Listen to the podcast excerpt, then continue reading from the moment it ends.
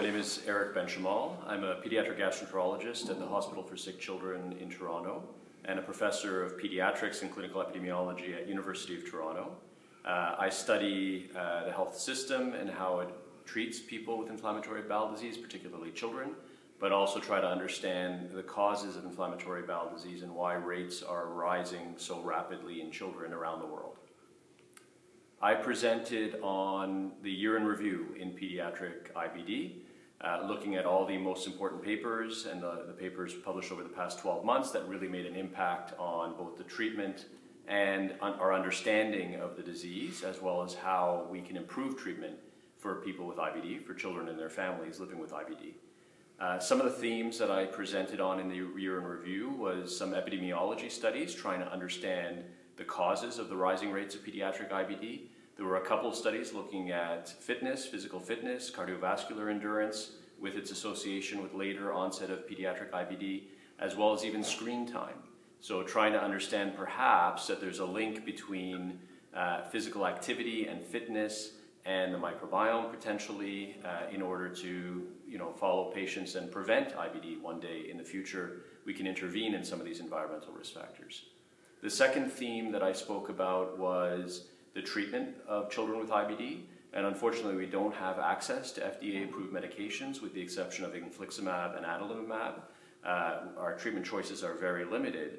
And so some of the papers that I focused on really looked at how to use these medications better, the ones that we have available, whether it's through use of combination therapy, whether it's through use of proactive therapeutic drug monitoring, uh, and also there was a very nice paper published this year from Europe looking at drug development and access to drugs uh, to children with IBD, uh, really trying to facilitate the process so we're no longer in the situation of an eight-year delay between the approval for adult utilization in IBD and the approval for pediatric utilization.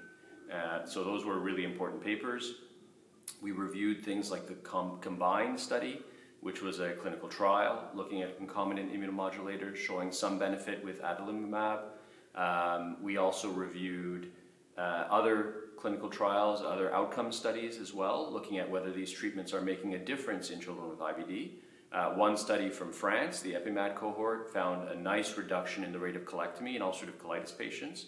And a study from Canada that I was part of, part of the Canadian Children IBD Network, found predictors of requiring infliximab in acute severe ulcerative colitis being low albumin, uh, PUCAI, or Pediatric Ulcerative Colitis Index, which had not changed over time, as well as age, older age, and gender, male gender, predicting your increased likelihood of uh, requiring infliximab for pediatric ulcerative colitis, acute severe ulcerative colitis. Uh, and then the last theme that I spoke extensively about was mental health in children with IBD. That has become increasingly important uh, especially after the pandemic. We're recognizing really an epidemic of anxiety, and multiple studies produced this year showed increased risk of anxiety and depression in children living with IBD. And in fact, rates of uh, mental illness were highest amongst IBD patients, children with IBD, even compared to other immune mediated inflammatory diseases although JIA patients and connective tissue disorder patients also had high rates of psychiatric diagnoses. We looked at some of the treatments with cognitive behavioral therapy being shown effective in adults with IBD, as well as different models of caring for the mental health of, uh, of children with IBD.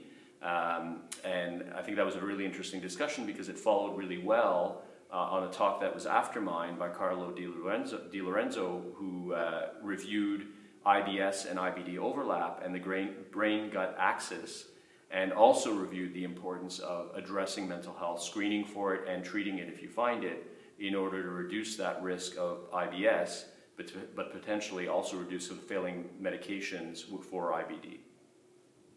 Um, one of the final topics we talked about this morning, actually in the editor's focus, was on precision medicine and an approach to precision medicine in monogenic forms of IBD.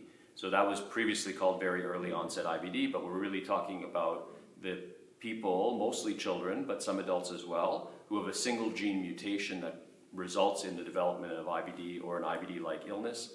And there was an excellent paper published uh, in Nature Reviews looking at um, our approach to both diagnosing monogenic IBD, but then also studying the causes of monogenic IBD and how we can treat people better with monogenic IBD. And I think the group of, uh, of researchers and physicians who are studying monogenic IBD really is the first stage to precision medicine approaches to overall IBD. I think we're going to see our most rapid forward progression with precision medicine approaches in monogenic IBD, but we'll begin to see it in all ages and all phenotypes as well going forward in the next 10 years. So I thought that that MIBD reports paper was an excellent structure for how to approach precision medicine in IBD overall.